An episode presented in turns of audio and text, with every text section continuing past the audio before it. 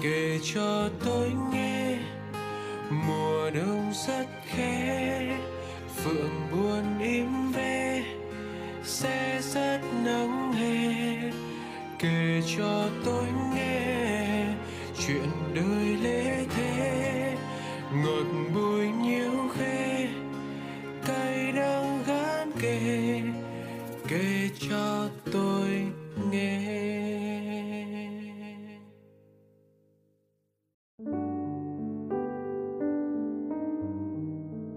Xin chào, lại gặp nhau rồi các bạn thân yêu của tôi ơi. Các bạn còn nhớ hành trình đi qua những ngày yêu thầm lặng của mình không? Số trước thì chúng ta đã cùng nhau đến với năm lá thư đầu tiên rồi. Và ngày hôm nay, hãy cùng đến với những lá thư tiếp theo mà mình đã lựa chọn để cho lên sóng trong phần 2 của chủ điểm tình yêu này nhé. Xin mời các bạn cùng lắng nghe. Lá thư thứ 6 Chào anh, em là học sinh lớp 6 Hôm nay em sẽ mang đến cho mọi người câu chuyện cũng khá là buồn của em và người bạn thân khác giới của mình. Có thể mọi người sẽ nghĩ em còn bé thì đã biết gì là thích nhau, nhưng họ đâu biết rằng đây đang là tuổi chớm nở những cảm xúc mà đến chính họ còn không biết đó là gì. Em và bạn ấy bắt đầu chơi từ năm lớp 4. Lúc đó em mới được học cùng bạn. Bạn là một người hài hước, cá tính. Tuy không có ngoại hình tiêu chuẩn của cái đẹp, nhưng trong mắt em, bạn là người đặc biệt nhất. Bạn ấy có kể được một bạn nữ thích từ năm lớp 3 và bây giờ không cần thích nữa. Và bạn nữ ấy cũng đính chính rằng bạn thích bạn ấy là chuyện hồi xưa, còn bây giờ thì không còn nữa. Thoạt đầu nghe thì em cũng không để ý lắm, nhưng càng về sau, khi càng chơi thân với bạn ấy hơn thì em lại càng cảm thấy mình thích bạn ấy từ lúc nào không hay. Tuy nói là không còn thích nhau nữa, nhưng đôi lúc em lại thấy ghen khi bạn ấy với bạn nữ đó thân với nhau dù nói vậy nhưng bạn nữ ấy luôn tỏ ra thân thiết với người bạn mà em thích. Em cay lắm chứ, giận lắm chứ. Nhưng biết làm gì bây giờ vì em chẳng là gì với bạn ấy cả. Nhiều lần em với bạn ấy cũng có những hành động mập mờ với nhau. Đầu năm lớp 5 thì chúng em vẫn rất thoải mái, nhưng đến cuối học kỳ 2 thì em biết là bạn ấy sẽ thi vào chu và nếu không đỗ thì bạn ấy sẽ không được học cùng em. Em buồn lắm. Tim em như hững một nhịp khi nghĩ về sau này mình sẽ không gặp được bạn. Rồi đến những buổi cuối cùng, bọn em đã cố gắng để có những kỷ niệm khó phai mờ của năm cuối cấp tiểu học. Nghe hơi trẻ con phải không? Chuyện gì đến cũng sẽ đến. Buổi học cuối cùng, ngày mà em có lẽ sẽ không bao giờ quên, bạn ấy đã tặng em một con gấu bông của bạn. Em vui lắm, nhưng cũng buồn vì phải chia tay bạn ấy tại đây sau suốt chặng đường hai năm qua. Bạn tặng em và chỉ nói rằng, nè, cho đấy, lấy đi. Rồi có hơi cộc lốc nhưng em cũng hiểu tâm ý của bạn nên uh, nhận lấy. Bây giờ thì bọn em không còn thân như trước nữa vì bạn bận học quá nên em cũng hiểu cho bạn. Em vẫn giữ con gấu bông đó và mỗi tối em đều ôm nó đi ngủ. Em cảm ơn mọi người đã nghe câu chuyện của em. Dù hơi dài nhưng đó là tâm tư của em. Mong anh sẽ đọc được lá thư này. Em xin cảm ơn ạ. Ồ thực sự nhận được lá thư của em khiến anh rất bất ngờ đấy bởi anh không ngờ là radio người giữ kỷ niệm nhận được sự quan tâm của cả những người bạn còn rất trẻ như em. Ngày anh thành lập kênh ấy, anh vẫn nghĩ rằng kênh sóng này chủ yếu sẽ nhận được sự quan tâm của những người bạn tầm ờ, 15-16 tuổi trở lên. Chứ chưa một ngày anh nghĩ là có cả những người bạn lớp 6 cũng gửi thư về cho mình. Nhưng không sao cả, việc em lắng nghe và tin tưởng radio để gửi những tâm sự này là một điều mà anh rất hoan nghênh và nó càng chứng tỏ một điều là những gì anh đang làm ở đây, đó là tạo một cộng đồng để chúng ta có thể thoải mái tâm sự với nhau. Định hướng đó của anh đang ngày một đi đúng hướng rồi. Anh thấy kỷ niệm của em rất đáng yêu. Đó đúng là những rung động mà ai cũng nên gìn giữ. Bởi khi em lớn thêm một vài tuổi nữa, lên các lớp học cao hơn này, bước tới những cấp học lớn hơn, có thể em sẽ vẫn có cơ hội được trải nghiệm nhiều chuyện tình đáng yêu tương tự những cái cảm xúc trong veo, vô tư, không cần ngợi nghĩ như những năm tháng tiểu học đầu cấp 2 này sẽ rất khó để có lại một lần nữa. Một phần vì chúng ta cũng phải ràng buộc bởi nhiều mục tiêu rõ ràng hơn cho bản thân. Một phần vì cách chúng ta nhìn nhận thế giới cũng thực tế hơn. Cảm xúc vì thế mà cũng bớt hồn nhiên đôi phần. Con gấu bông bạn em tặng ấy thì hãy cứ giữ như một chứng nhân của tuổi mới lớn đi. Để khép lại hành trình của mình mỗi ngày, trở về nhà, mở cửa phòng ra, em lại được vùi đầu vào sự êm mềm của em gấu bông ấy. Hay nói cách khác là vùi mình vào những ký ức êm ái đầu đời. Đó như một cách để em thủ thỉ với bản thân mình rằng mình sẽ tiếp tục hướng tới tương lai bằng những ký ức thật đẹp đẽ. Chúc em sẽ có thật nhiều niềm tin để cố gắng chinh phục tương lai rộng mở và tươi sáng của riêng mình nhé.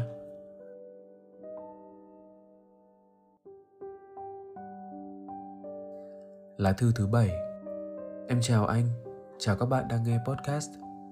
Khi em viết những dòng này, em cũng không biết đặt tên cho câu chuyện của em là gì nữa. Đành nhờ anh đặt giúp ạ.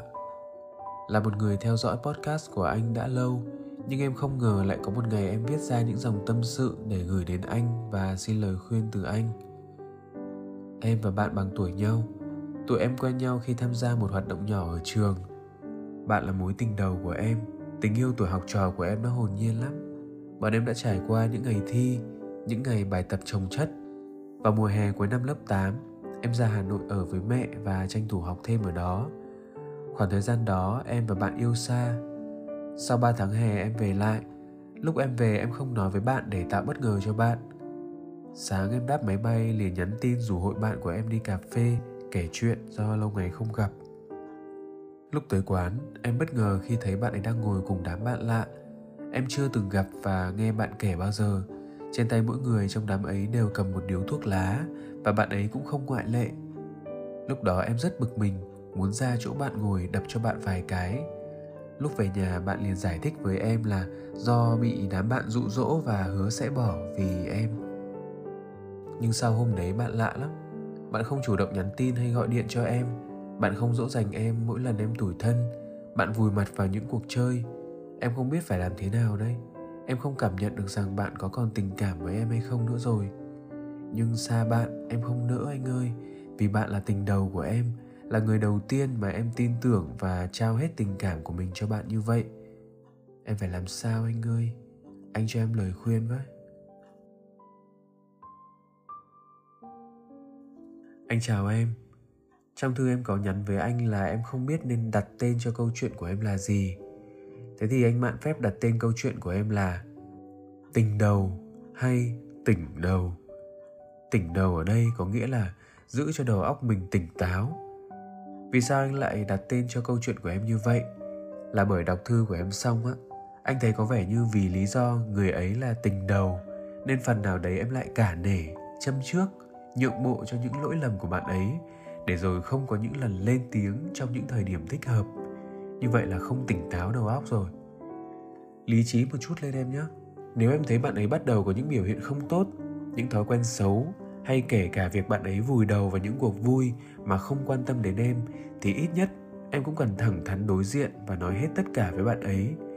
Vì em yêu bạn ấy, yêu tình yêu đầu đời này của em, thì lên tiếng khi mối quan hệ có vấn đề mới là cách thể hiện em đang có trách nhiệm với bạn ấy, với tình yêu này để cải thiện những vấn đề đó để khiến cả hai tốt lên.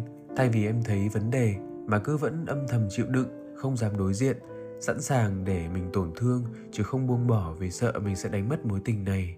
Để rồi nuối tiếc tình cảm này. Còn nếu á, em đã lên tiếng rồi mà bạn ấy vẫn không chịu sửa đổi thì anh nghĩ là em cũng hãy dũng cảm để từ bỏ người không còn tình yêu với mình đi. Dẫu biết đó là tình đầu nhưng chẳng thà mình tỉnh đầu tỉnh táo ấy để dừng lại trước khi tình yêu độc hại này khiến mình thêm tổn thương, thêm đau đớn nặng nề hơn nữa. Tình yêu cũng giống như một mầm cây ấy, em tưới cho mầm cây ấy hàng ngày. Đến một ngày cây lớn thì đôi lúc cây cũng phải gặp bệnh này bệnh kia chứ, đúng không? Lúc đấy mà em không lo chữa bệnh cho cây, mà cứ tiếp tục tưới nước, thì vô tình lại làm tổn thương cây. Vì bệnh chưa khỏi mà cây lại không thể hấp thụ thêm nước, rốt cuộc là cây lại bị úng ngập. Có những thứ mình nghĩ là làm thế tốt cho mối quan hệ nhưng thực ra lại làm hại mối quan hệ đó đấy. Đúng là bạn ấy là người mà em tin tưởng và trao hết tình cảm đầu đời. Nhưng niềm tin và tình yêu em dành cho bạn ấy thời điểm này, khi mà bạn ấy đang có vấn đề, thì cách mà em trao gửi tình cảm ấy thì không còn phù hợp nữa. Càng khiến em và mối quan hệ này thêm tổn thương mà thôi. Vậy nên, hãy nghe anh mà mạnh dạn chuyện trò thẳng thắn với bạn ấy một lần nhé. Chúc em sẽ kiểm soát tốt mối quan hệ này, cũng như kiểm soát tốt cảm xúc của bản thân.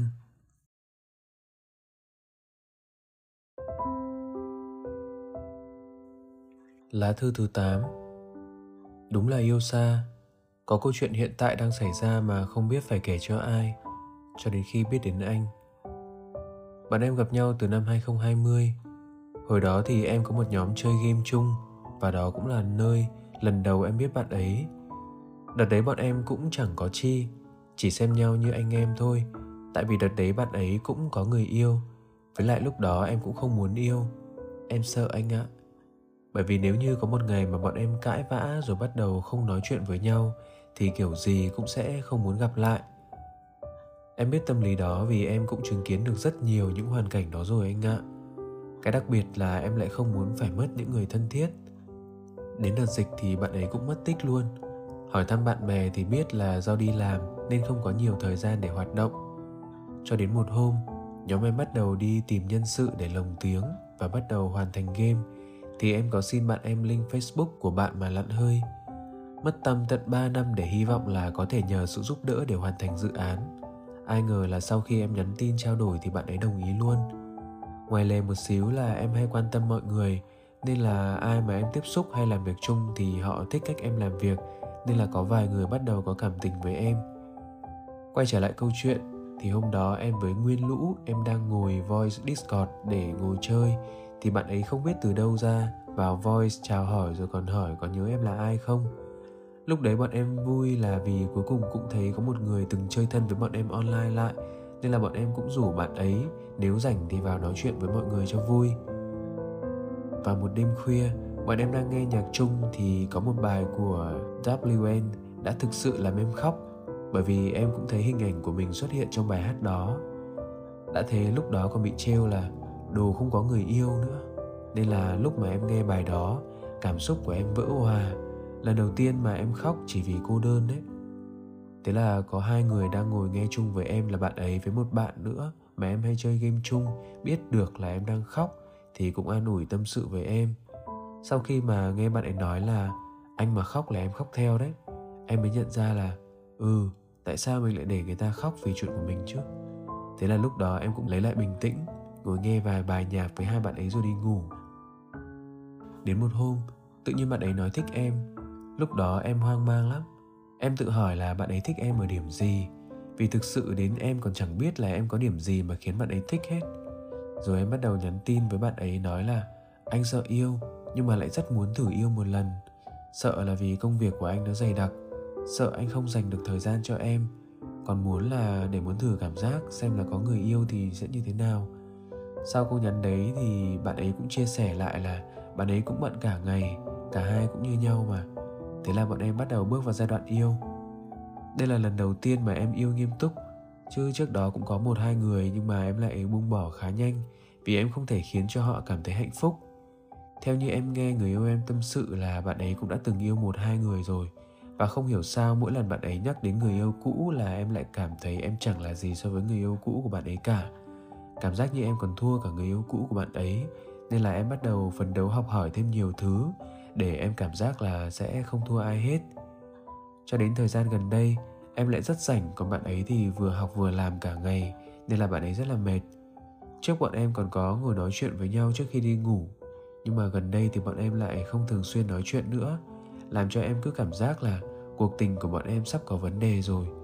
Vì bạn ấy thường xuyên về muộn, đã thế ngủ cũng muộn nữa nên là em muốn thay vì bạn ấy thức đến 1-2 giờ sáng rồi ngủ thì em lại muốn bạn ấy ngủ sớm để có sức hôm sau còn đi học, đi làm.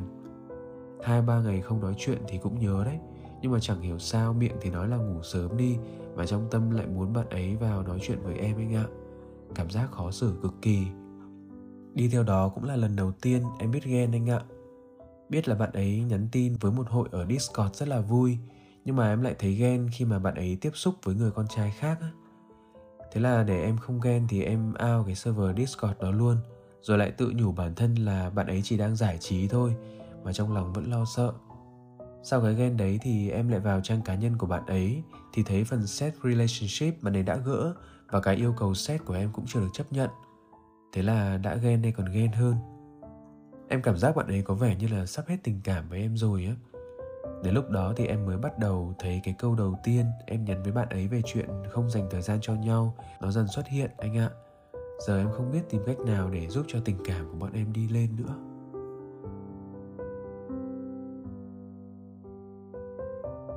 Xin chào em, cảm ơn em đã viết thư cho anh. Trong thư em có tâm sự với anh là hai bạn anh yêu xa do đặc thù công việc đúng không? Vậy cho phép anh được hỏi là kể từ lần làm quen tới bây giờ ấy, đã có lần nào em chủ động sắp xếp công việc để hẹn gặp bạn trực tiếp chưa? Anh chưa thấy em tâm sự cụ thể về những lần gặp mặt của hai người và anh nghĩ là phần nào đó lý do khiến cả hai em có khoảng cách cũng do là cả hai ít có những lần hẹn hò trực tiếp như vậy đấy. Đành rằng nhá, có rất nhiều câu chuyện hai người yêu xa và phải kết nối với nhau qua mạng xã hội. Nhưng ít nhất những chuyện tình ấy vẫn còn có cơ sở để gắn kết bền chặt bởi vì hai người đã có những lần gặp gỡ nhau trực tiếp này, hẹn hò nhau ở ngoài đời. Chính vì vậy niềm tin trao nhau cũng thực tế hơn và cảm giác tình cảm dành cho nhau cũng đáng tin hơn. Anh không nói là hai người làm quen rồi yêu nhau qua mạng là không bền chặt, nhưng nói thật là cũng khó để đoán biết đối phương đang nghĩ gì cũng như đặt niềm tin vào tình yêu thông qua những nền tảng ảo như vậy ít nhất thì cả hai cũng nên sắp xếp gặp nhau đôi lần hay nếu chưa chuẩn bị đủ tài chính sắp xếp đủ thời gian thì qua những lần kết nối với nhau trên mạng, cả hai cũng nên hẹn ước với nhau là thời điểm cụ thể nào đó cả hai hãy gặp mặt đi, coi như đó là mục tiêu và kế hoạch thực tế để cả hai phấn đấu vì nhau vì cái dấu mốc đấy. Nhưng trong thư thì anh chưa thấy em thể hiện điều đó. Thêm nữa là câu chuyện ghen ấy.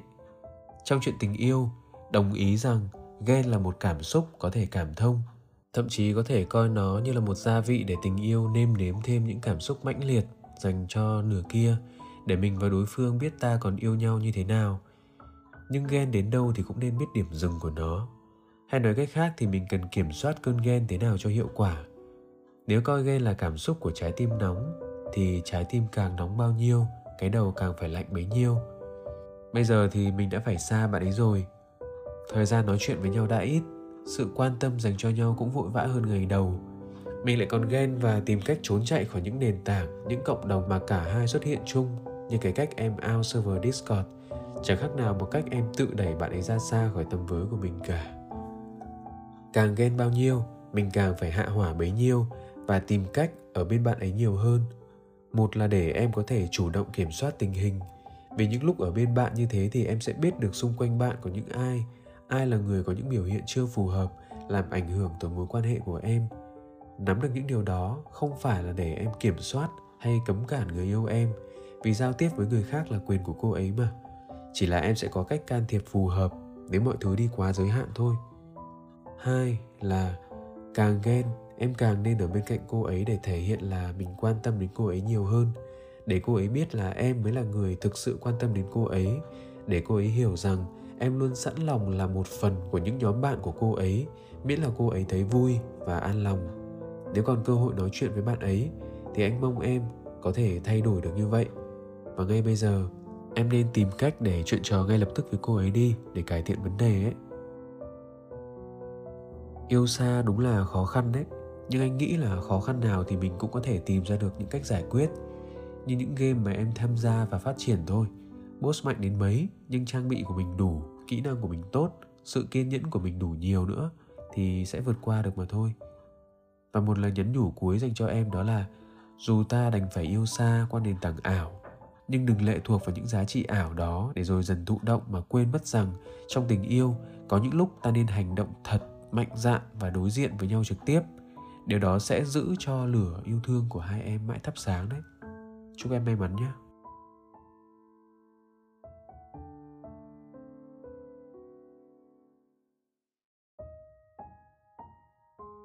Lá thư thứ 9 Em không biết muốn gửi thư cho anh thì gửi qua đâu Nên em xin phép gửi qua hòm thư điện tử ạ. Lời đầu tiên xin phép chào mọi người và anh Cũng như cảm ơn anh và mọi người đã lắng nghe những lời tâm sự của em. Em có quen một bạn nam Em và bạn ấy vô tình quen nhau qua một group nói chuyện vào năm 2018, 2019 Hai đứa tụi em rất hay nhắn tin với nhau vào lúc đó Nhưng đến năm 2020, 2022 Em và bạn ấy đã không hay nhắn tin như trước tụi em ngắt kết nối với nhau. Nhưng đến đầu năm 2023 thì tụi em còn nhắn tin lại với nhau khi hai đứa tụi em đều lục đục với chuyện tình cảm. Em và bạn ấy đều chia tay với người yêu trong cùng tháng năm Bạn ấy thì vì người yêu bạn quay lại với người yêu cũ, còn em thì bị người yêu phản bội. Người yêu em đã qua lại với một chị cùng khóa nên em chia tay. Khoảng thời gian đó, hai đứa tụi em còn nhắn tin và an ủi nhau Em cũng vừa kết thúc mối tình một năm, bạn ấy cũng vậy, nên em nghĩ tụi em cũng chỉ là bạn bè cũ bình thường nhắn tin với nhau cho vui thôi. Nhưng bạn ấy quan tâm em, ghi nhớ từng thứ nhỏ nhặt làm em rung động với bạn ấy. Tụi em cách nhau khá xa nên em không nghĩ mối tình này tiến triển được, nhưng em vẫn nuôi hy vọng. Cho đến khi bạn ấy đi học lại, chỉ mới 3 ngày tính từ ngày khai giảng đến hôm thứ bảy, bạn ấy đã rung động với lớp trưởng của lớp bạn ấy. Trước đó bạn ấy không nói, nhưng em cố hỏi. Em đã từng nghe một câu nói, khi thích một ai đó mà có người hỏi đến gu của mình, trả lời qua loa chung chung, tức là chưa có người trong lòng. Còn nếu họ miêu tả kỹ càng thì họ đã thích người đó. Em cố hỏi và bạn ấy lúc đầu cũng chỉ qua loa, nhưng em bảo miêu tả thì bạn ấy cũng chỉ miêu tả bình thường. Nhưng em đau lắm, vì bạn ấy không chỉ là bạn bình thường, cũng không phải là bạn thân, cũng không là sự mập mờ đơn thuần của em. Bạn ấy cùng sở thích, cùng quan điểm sống, cùng gu âm nhạc và tất cả mọi thứ đối với em. và đấy là tri kỷ của em. Tối hôm thứ bảy, em đã rất buồn và bộc lộ tất cả với bạn ấy. Bạn ấy bảo vẫn sẽ là bạn tốt, nhưng tâm trí em rối bời lắm ạ. Em không biết phải làm sao và nên đối mặt với bạn ấy như thế nào nữa. Mong anh cho em xin lời khuyên. Tụi em đều là học sinh lớp 12, năm cuối cấp nên cũng không muốn để việc này làm ảnh hưởng quá nhiều đến việc học của mình. Nhưng đối với em, bạn ấy rất quan trọng nên em muốn xin một ít lời khuyên ạ. Cảm ơn anh vì đã lắng nghe tâm sự của em, cũng như xin lỗi anh vì lối viết văn vòng vo này. Chào em, em còn nhắn với anh rằng em không muốn để việc này ảnh hưởng quá nhiều đến việc học của mình. Nhưng anh cho rằng việc để chuyện này ảnh hưởng đến em hay không ấy lại là do em đấy bởi việc giữ cho tình cảm thầm lặng để mối quan hệ giữa em và cậu ấy tự nhiên em đã chắc lỡ không làm được rồi, vì em đã nói ra rồi. Bây giờ em đã lỡ nói ra cảm xúc của em, dù biết bạn ấy đã có người khác, thì dù muốn hay không muốn, em cũng gặp phải một vài sự xáo trộn nhất định trong cuộc sống và cảm xúc của mình. Điều may mắn lớn nhất bây giờ là bạn ấy vẫn rất nice với em. Không nhiều người sau khi được tỏ tình không nhận lời mà vẫn rất là thiện chí để làm bạn với người tỏ tình mình như bạn ấy đâu lẽ thường là người ta sẽ kiếm cớ mà xa lánh em cơ. Vậy thì câu chuyện giờ đây ấy, hoàn toàn nằm ở em rồi. Đầu tiên thì anh nghĩ rằng giai đoạn này em đừng ép bản thân phải làm những gì em không thực sự muốn trong việc duy trì mối quan hệ với bạn ấy. Nếu em cảm thấy khó xử lúc đối diện với bạn ấy, thì không cần ép mình phải nói chuyện với bạn ấy. Nếu em cảm thấy ngượng ngùng lúc gặp gỡ bạn ấy, thì em cũng hoàn toàn có thể tránh mặt, tránh tham gia vào những cuộc tụ tập có bạn ấy hãy cho mình một thời gian để tâm hồn mình được bình tâm trước lời tỏ tình chưa được đáp lại, để thái độ của mình được bình thản hơn trước tình huống về chạm mặt bạn mỗi ngày. Tiếp theo ấy, hãy tự mình tìm đọc những cuốn sách, những bài viết về chủ đề nhân duyên để cởi mở hơn trong tâm trí, trong tư duy, để em thấy rằng những mối lương duyên đến và đi trong cuộc đời, chuyện hợp tan tan hợp diễn ra ở đời rốt cuộc cũng chỉ điềm nhiên như một lẽ thường thôi. Bạn từ chối mình chỉ vì thời điểm này không thích hợp để cả hai thành đôi và chung đường chứ không có nghĩa là bạn ghét bỏ mình, hay mình không xứng đáng được yêu thương, hay mình không được tiếp tục đồng hành cùng bạn ấy. Và cũng không có chuyện em và bạn ấy không thể trở thành tri kỷ sau khi cái lời tỏ tình này không thành công. Quan trọng nhất là em cần giữ được bản ngã của mình và không đánh mất mình trong mọi mối quan hệ. Và thứ ba, có thể rằng em coi bạn ấy là một điều quan trọng của mình, là tri kỷ của mình. Nhưng chính bản thân em cũng cần khẳng định tầm quan trọng của việc tập trung phát triển bản thân nữa chứ vì nếu cứ mải mê muội vì những cảm xúc viển vông ấy, quên mất những động lực và mục tiêu của chính mình, thì mình thậm chí chẳng có đủ tư cách để coi bất cứ điều gì là quan trọng cả. Thế nên, hãy cứ đặt sự thất vọng này sang một bên để tập trung cho các môn học, các kỳ thi cuối cấp đã. Lần lượt để bản thân làm quen với những phương cách kia, thì anh nghĩ là bản thân em cũng sẽ dung hòa được những nhức nhối của cảm xúc hiện tại để bình tĩnh hơn trong việc đối diện với bạn ấy đấy. Tin anh nhé mọi chuyện sẽ ổn thôi.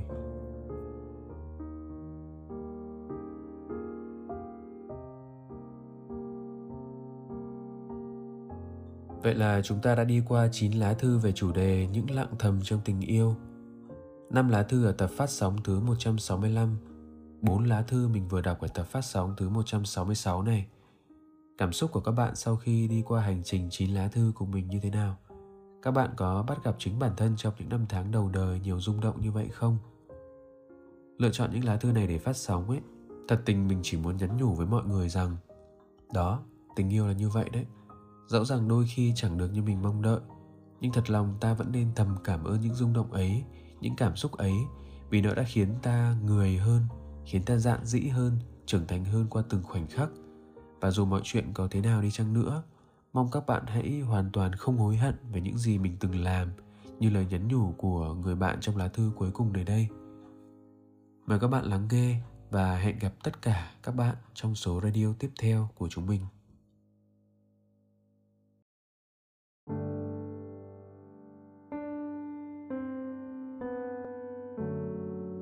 Lá thư thứ 10 Chào anh. Sau khi nghe xong tập phát sóng thứ 155 Em có cảm hứng gửi đến anh câu chuyện này Và em xin phép được giấu tên ạ.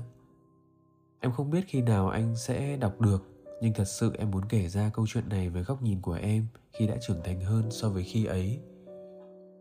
Đây là câu chuyện hồi cấp 2 của em, Chính xác thì vào lớp 7 Lúc ấy trường xáo trộn danh sách lớp nên em phải vào một lớp với những con người khá xa lạ. Khi ấy, em còn chẳng buồn làm quen hay kết bạn với ai. Tuy nhiên, bạn ấy là người đến bắt chuyện và hỏi tên em. Vì câu chuyện cũng không ngắn lắm, nên anh có thể gọi bạn ấy là hát. Hát là một bạn trai không quá đặc sắc về ngoại hình. Bạn ấy mũm mĩm, tốt bụng và luôn đối xử tốt với em. Vì là nữ với mọi giác quan nhạy bén được di truyền từ bà nội của mình nên em cảm nhận được hát thích em trước cả khi bạn ấy nhận ra cảm xúc của bạn ấy dành cho em cơ. Lúc ấy mặc dù biết, nhưng em cũng không quan tâm lắm và chỉ lờ qua thôi. Tuy nhiên em không né tránh hát và vẫn nói chuyện bình thường, vui vẻ. Tụi em cũng có nhắn tin và nói chuyện với nhau như những người bạn. Thời gian cứ trôi, càng ngày tình cảm của bạn ấy dành cho em càng rõ hơn. Bạn bè trong nhóm bọn em đều biết, thậm chí đến cả lớp còn biết hát thích em tuy nhiên vào thời điểm ấy thì em lại vờ như mình không biết gì, chỉ để trốn tránh sự thật mà không muốn đối diện nó. Nói chính xác hơn là em không muốn đi quá giới hạn tình bạn trong mối quan hệ ấy. Mọi người đều đẩy thuyền cho chúng em, nhưng lúc ấy em cứ vờ như không biết và che đậy mặt khác của bản thân. Ta biết rõ hơn chúng mày đấy, nên làm ơn đừng ngựa dùm cái, kiểu như vậy ạ. Để không bị nghi ngờ thì em vẫn làm mặt bình thường và thản nhiên nói chuyện với hát, cứ như là em chưa hề biết một cái gì cả trưởng thành rồi em mới thấy. Đáng ra khi ấy em nên làm rõ ranh giới. Nhưng có lẽ vì giả lơ như vậy làm hát càng hy vọng hơn vào tình cảm của bạn ấy. Hết lớp 7 chúng em lên lớp 8 một lần nữa bị tách lớp. Em và hát đã không chung lớp. Em cứ ngỡ như vậy là ổn rồi, nhưng không. Hát càng thích em hơn. Bạn ấy thường xuyên qua lớp em về cái cớ khá ngộ nghĩnh là tình cờ đi qua. Không những thế, bạn ấy còn mua bánh kẹo cho em nhiều hơn hồi xưa. Mặc dù đã từ chối nhưng Hát vẫn bắt em nhận nếu không sẽ không về lớp. Đến giữa kỳ năm lớp 8, vì một vài lý do gia đình nên sau khi kết thúc lớp 8, em sẽ chuyển trường.